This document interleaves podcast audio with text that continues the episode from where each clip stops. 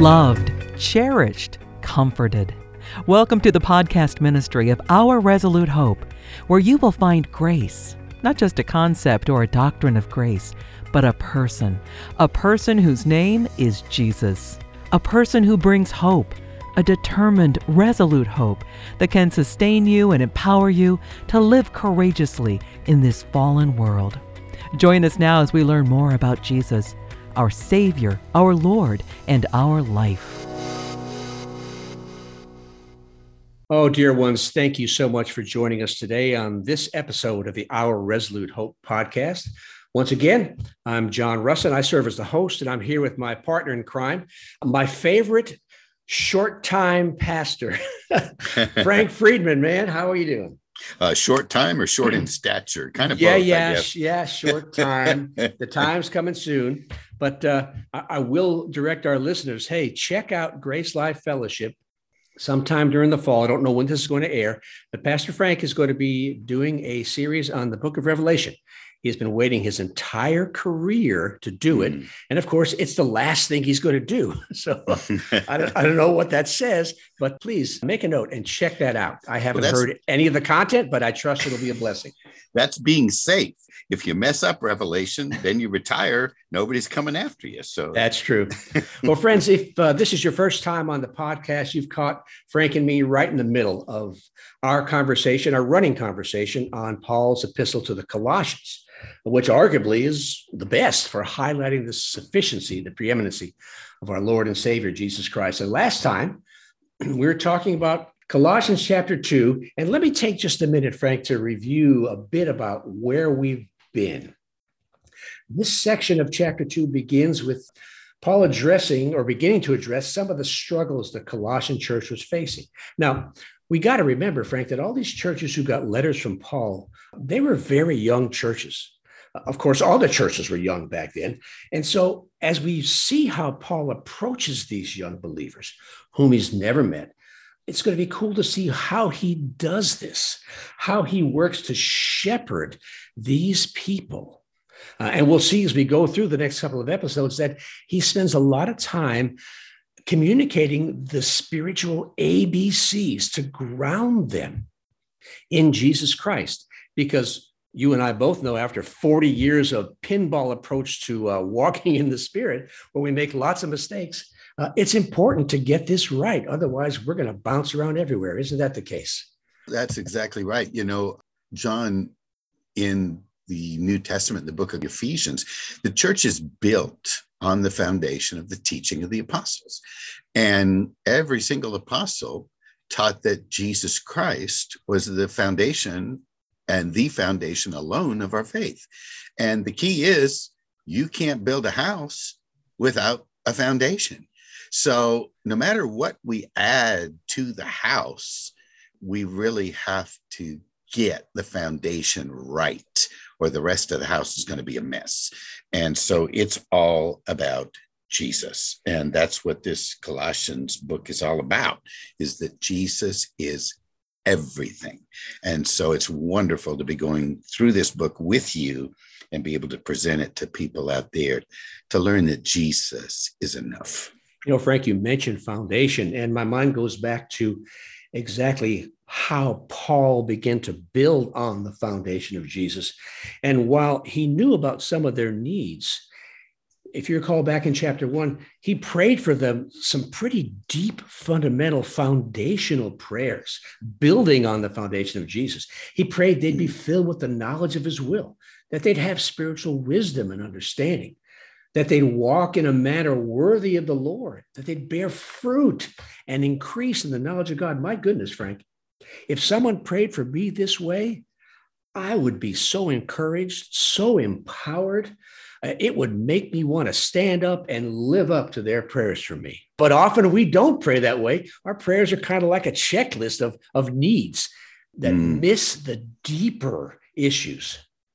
Yeah, and the deeper issue is, what is the meaning of life? And where do you find life?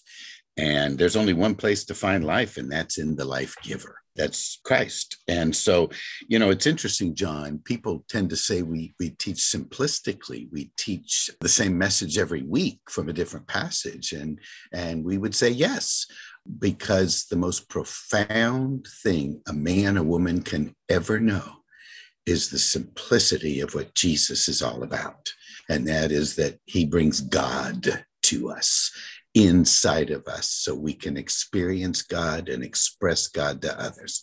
And so, yeah, very simple. And yet we'll take eternity to contemplate and never fully arrive at the depth of who he is and all that he longs to do for us and in us and through us. Amazing. Amen. I agree. So, my friend, we're going to pick up in chapter two, verse five today. Paul writes this again, speaking to the Colossians from a prison. He's in prison there back in Colossae. He says, "For though I am absent in body, yet I am with you in spirit, rejoicing to see your good order and the firmness of your faith in Christ." So I want to dive in, Frank, with that first phrase, absent in body, but with you in spirit. If you spend any time in the world, especially looking at advertising, the mantra is out of sight, out of mind. You know, mm-hmm. you and I have spent decades in South Louisiana, the home of the personal injury lawyer. And so those lawyers got their faces plastered everywhere so that, heaven forbid, you get in an accident and need a lawyer, you won't forget them because they don't ever want to be out of your sight. But that's not what Paul's talking about. He says, yeah, I'm not with you, but man, I am with you in spirit. Hmm. And when I think about that, my friend, I think about Jonathan and David and how they were knit together. In fact, Samuel writes this way, they were knit together soul to soul. And so mm. I looked up that word knit, as I'm learning to do. And uh, guess what? It means to be bound together so tightly that you can't separate them. So this is what Paul felt for these Colossians, having never met them, but having heard their circumstance and taken their needs to Father. And this is what the Holy Spirit built in him. He was knit to them, even though they might not even know much about who he was. Wow. This kinship that the Spirit can build in the body of Christ is absolutely stunning, Frank, isn't it? Yes, John, the way Paul put it in Ephesians is so incredible. He said he took of the two, which is basically two kinds of people, Jews and non-Jews, and he made them one. He said in Galatians three that we are so one that all the external differences that separate us and make us distinct don't play a part anymore. You know, in Galatians three, he said there's Jew and Greek and slave and free and male and female. And he said, doesn't matter anymore. There's a greater issue, and that is our oneness, our unity, because we've all come to God the same way, which is by faith in the person of Jesus Christ. It removes all distinction. It removes all division. In Ephesians, he went on to say, there's only one body, one Lord, one faith, one baptism. We are all a part of that one body. And so there is, the moment we place our faith in Christ, an essential unity, not that we are to acquire, it's already ours, but it is a unity we are to preserve because it is so special.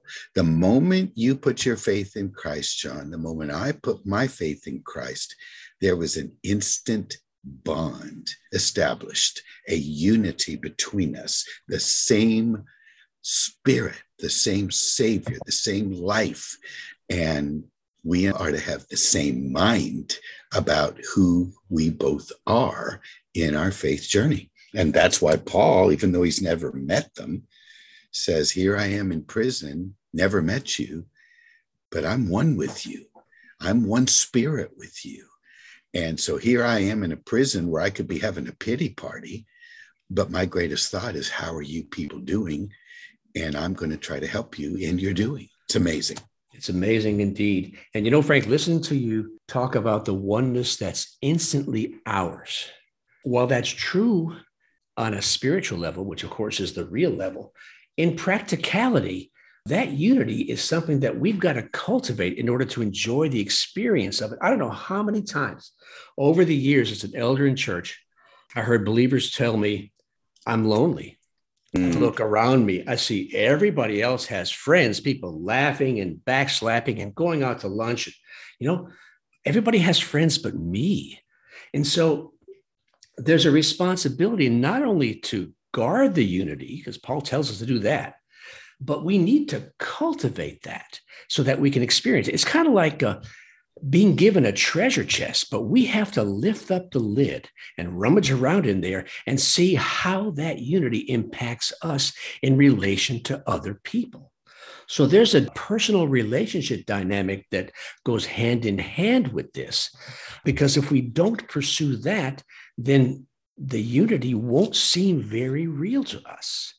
And so I think that's why you and I spent so much time several series ago talking about the one another's, how the life of Christ should work out in the body of Christ. You know, love, forgive, esteem, restore, accept. All these things are personal dynamic aspects of what that unity is supposed to look like. So it really is more than just sit there and contemplate my navel and be thankful I'm one with you. I've got to walk that walk with you to make that oneness tangible in my own life. Exactly right, John. In the very book of Beginnings, he said, kind reproduces kind. Life begets life. And so we can teach this message of Christ as our life, the new covenant, and it can be intellectually taught.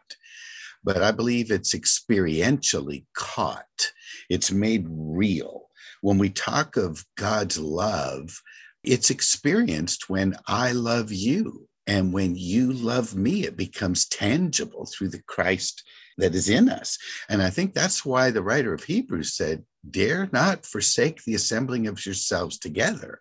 That doesn't mean you have to go to church every Sunday, although, you know, it's a good thing it's to a, do. It's a good start. Yeah, but it's it's deeper than that. It's spend time with each other so that you build relationship.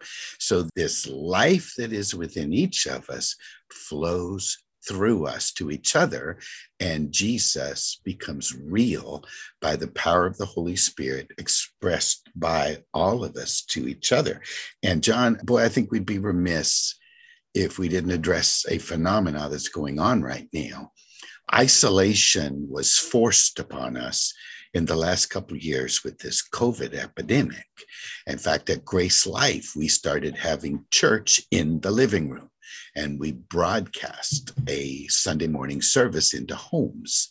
Unfortunately, now the COVID has been lifted, the restrictions of it, but a lot of people are still having, and they tell me, church at home. You can't really have church at home because there's no interaction of believers, life begetting life. There's teaching, and you can sing the songs, but we can't accomplish the life begetting life. And we've got to get back to being together. Oh, I would agree.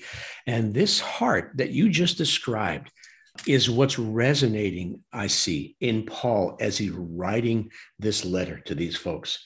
He's prayed for them, and the Spirit, I think, has given Paul some insight into what's really happening in their lives, because Paul writes there in verse five, he rejoices to see their good order mm. and the firmness of their faith. You know, Paul got his report from Epaphras about their challenges and their needs, and Paul responds, hey, man, I see what's happening, but the first thing I want to do is I want to tell you, man, I rejoice when I look at you and I see what you're doing and how you're prospering, that you're doing things so well, you're firm in your faith. Frank, when's the last time we were ever encouraged to rejoice, not just smile and be happy, but rejoice at somebody else's good works?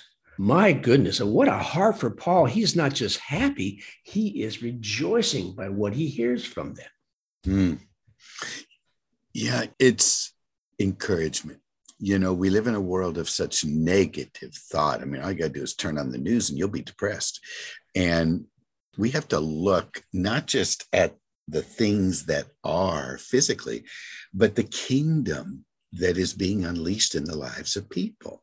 Jesus Christ is the King of Kings, and he's expressing that in and through people right now, and lives are being transformed. And we have plenty of opportunity to rejoice if we would just have eyes to see how lives are being transformed, established, and people are walking in light and victory, and there's great cause for rejoicing and praising God if we would just have the eyes to see and the ears to hear.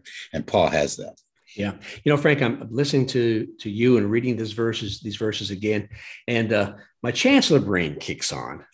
And I think in terms of times some staff members or faculty have come into my office to talk about something, and there were some problems. And so I'll just use this as an example. There might have been twenty things they were doing really well, but there might have been one or two things that they weren't doing quite as well. So the common approach is to invite them in and say, okay, let's see how you're failing in these two areas. But that's mm-hmm. not what Paul does. He says, hey, I know we got some things to talk about, and I got some things to tell you, but before I do, I want to tell you all the things you are doing so well. Frank, when I took that approach, when Father convicted me and I started taking that approach, it made a one hundred eighty degree difference in how those mm. conversations went.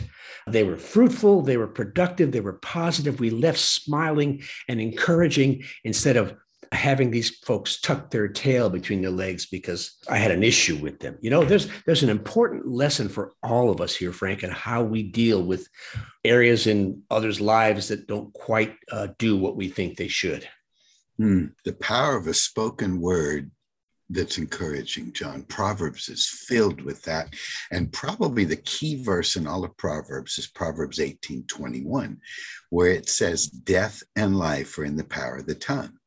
So we have an opportunity every time we open our mouth to either focus on what's wrong and speak the negative and bring death, or we can recognize life, recognize truth, recognize how people are growing and speak that into them and speak life to them. And that's basically what you made the shift to do.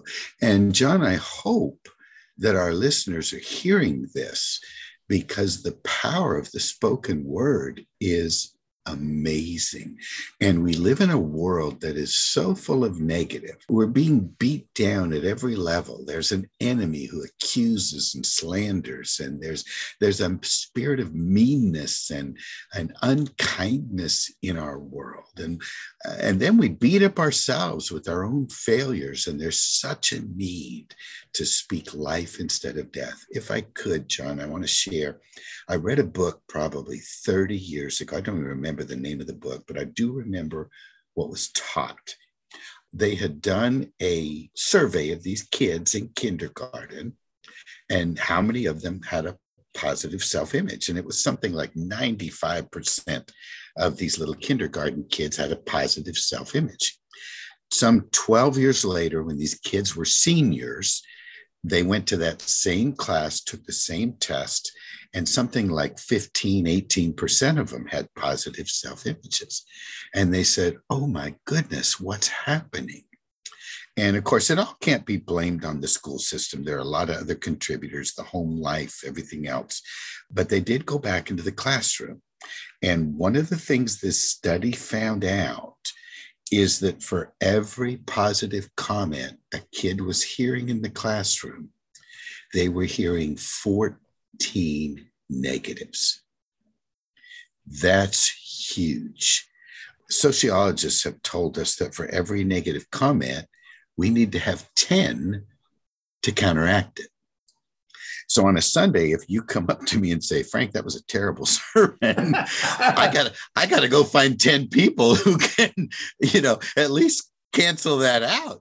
Well, these poor kids are hearing fourteen to one. You do the math, it's one hundred forty to one. So it's no wonder they had negative self-images. John, that was an amazing study, extra biblical, but it sure gives us some insight into the great need that every one of us has to be encouraged.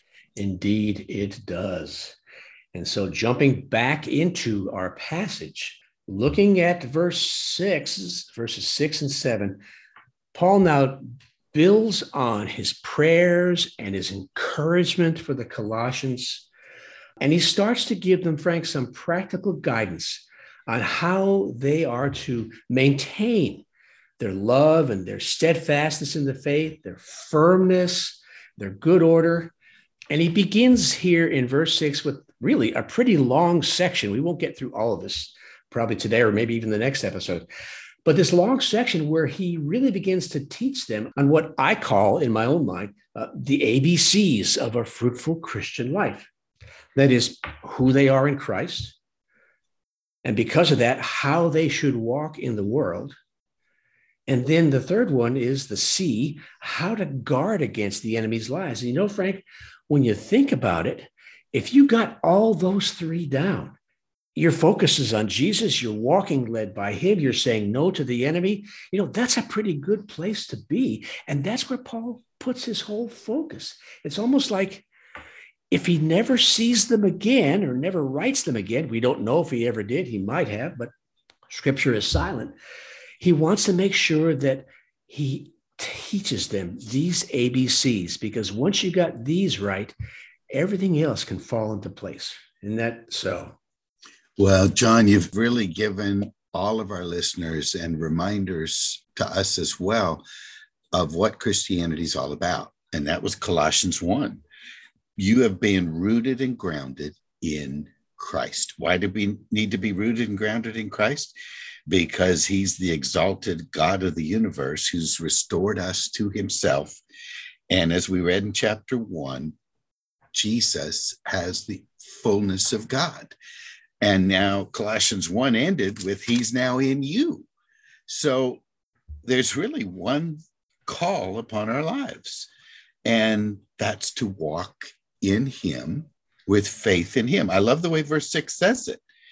As you receive Jesus, which was by grace through faith, walk out the rest of your life the same way, by faith in Jesus. And be grounded in him, rooted in him. Don't get, verse eight, distracted from him, because he's got the fullness. And if you go anywhere other than him, you're not going to have fullness. You're going to be empty. So it's a very simple agenda, but not necessarily an easy one, because there are so much out there, so many other things out there that can compete for the devotion of our heart and mind other than Christ. That's right. And, and Paul does not invest his time, Frank, to explain to the Colossians all the distractions and all the empty philosophies and vain teachings they could possibly encounter, and then give them the ten reasons why they shouldn't follow them. He doesn't approach that at all, my friend. He just simply describes Christ. Mm. Because when you know Christ, you know what straight looks like. Mm. And when you know what straight looks like, you can spot crooked really easy. There's a million ways to be crooked, but there's only one way to be straight. And that's where Paul focuses. That's what he's telling the Colossians. Focus on Jesus and mm. your identity in him. And, uh, you know, you'll be able to detect what's wrong, and you'll be able to walk in a way that glorifies God and lets his life flow through them. It's really pretty simple when you think about it. Mm. You know, John, maybe we could say it this way. When we look at life, all the ins and outs, ups and downs, do's and don'ts, uh, rights and wrongs, we could be overwhelmed at the complexity of the world we live in. But God in Christ has really made it simple. Put your faith in him. That's it. Walk with faith in him. That's it. In fact, Paul, you remember in Corinthians, said, be careful. Don't ever lose the simplicity of Christ. And there's a lot of people out there, John, that want to make this thing complex.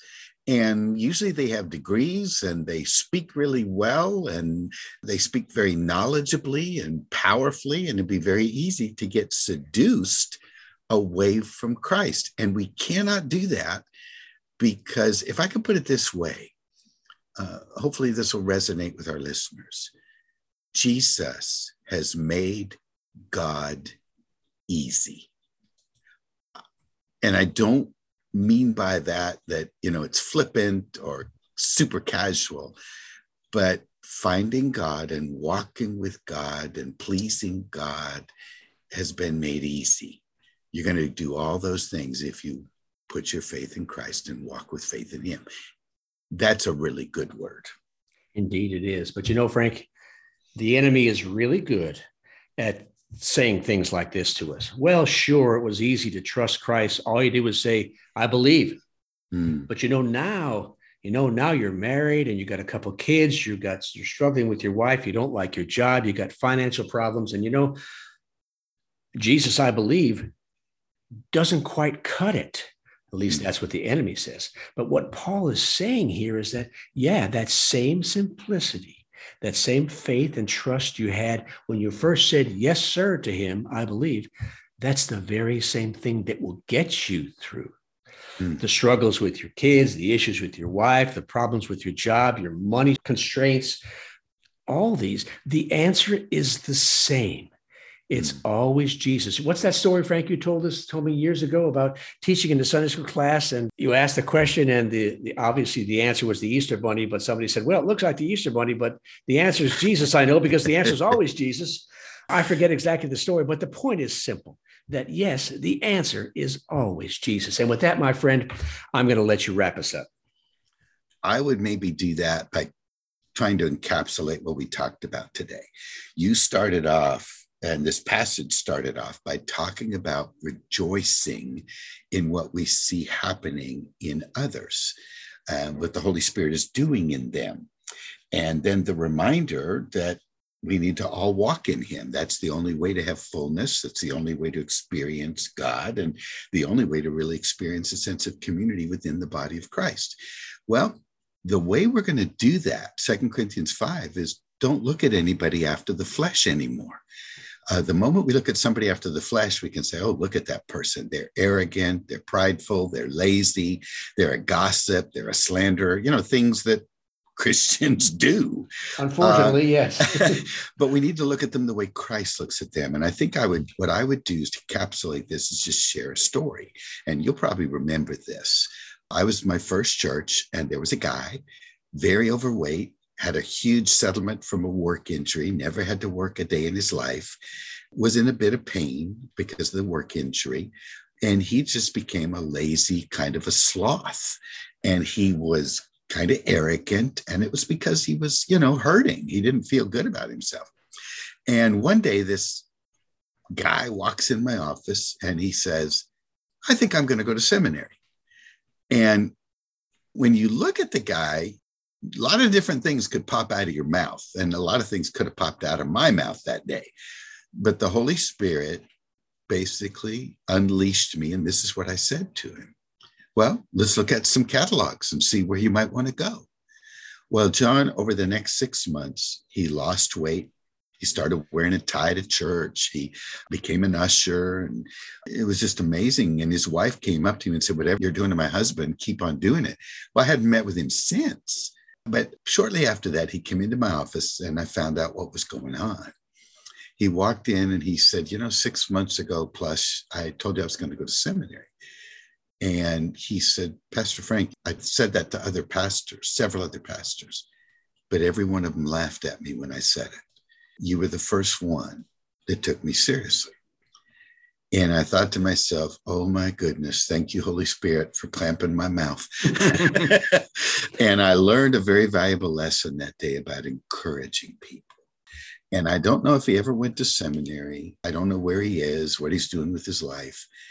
But amongst all the negativity that man was hearing, amidst all the negative he was putting on himself, one little word of encouragement that saw him according to who he was in Christ, spoke that encouraging word, challenged him to again walk by faith, the same way he had received Christ by faith, and a transformation took place. Huge. Christ became more real to him through the fellowship of the spoken word of love within the body of Christ. It's a great illustration of, cool, I think, what this passage is teaching us. You Indeed, know? I, I agree. Thank you, sir. Well, friends, you've been listening to the Our Resolute Hope podcast. Uh, Frank and I have been discussing our way through the epistle to the Colossians. And please, if Father has really reached out and touched you today, spoken to your heart, Uh, please do us a solid. Visit our website. You'll find us at our resolute hope dot com, and you'll find lots of other resources there that can help you on your Christian walk. And every single one of them is centered on the incredible truth of Jesus Christ as our life. Uh, while you're there, please pop us an email. We'd love to hear from you. And of course, look on all our social media platforms. You'll find us on Facebook, Instagram, our own little YouTube channel. So subscribe to that, hit the bell, and you'll know when all the newest things come up. And of course, if Father has ministered to you today, we ask you to prayerfully consider supporting us. Uh, first, with your prayers. That's what we covet most, uh, because we don't do anything unless Father uh, moves in our hearts to lead us on a clear path. But we pray also that you would consider supporting us financially. You know, Frank and I and the others in the ministry, we trust Father will provide everything we need, but he might want to do it through you. So please make that a matter of prayer. And as always, we close, Frank, with this very same reminder that we do every single week from Hebrews chapter six, that we have this hope as an anchor for our souls. Peter calls it a living hope. We call it a resolute hope, a steadfast, immovable, never shifting kind of hope. And our hope is Jesus. So today and always, choose hope and choose Jesus. Thanks for listening. We trust that you've seen Jesus today. And you know that no matter what you're facing, he offers you himself, his own life. He wants to live his life with you, in you, and through you as you trust him and walk by faith in this troubled world. You've been listening to Our Resolute Hope podcast. For more information, find us online at our resolute hope dot com and check out our social media channels under the name Our Resolute Hope.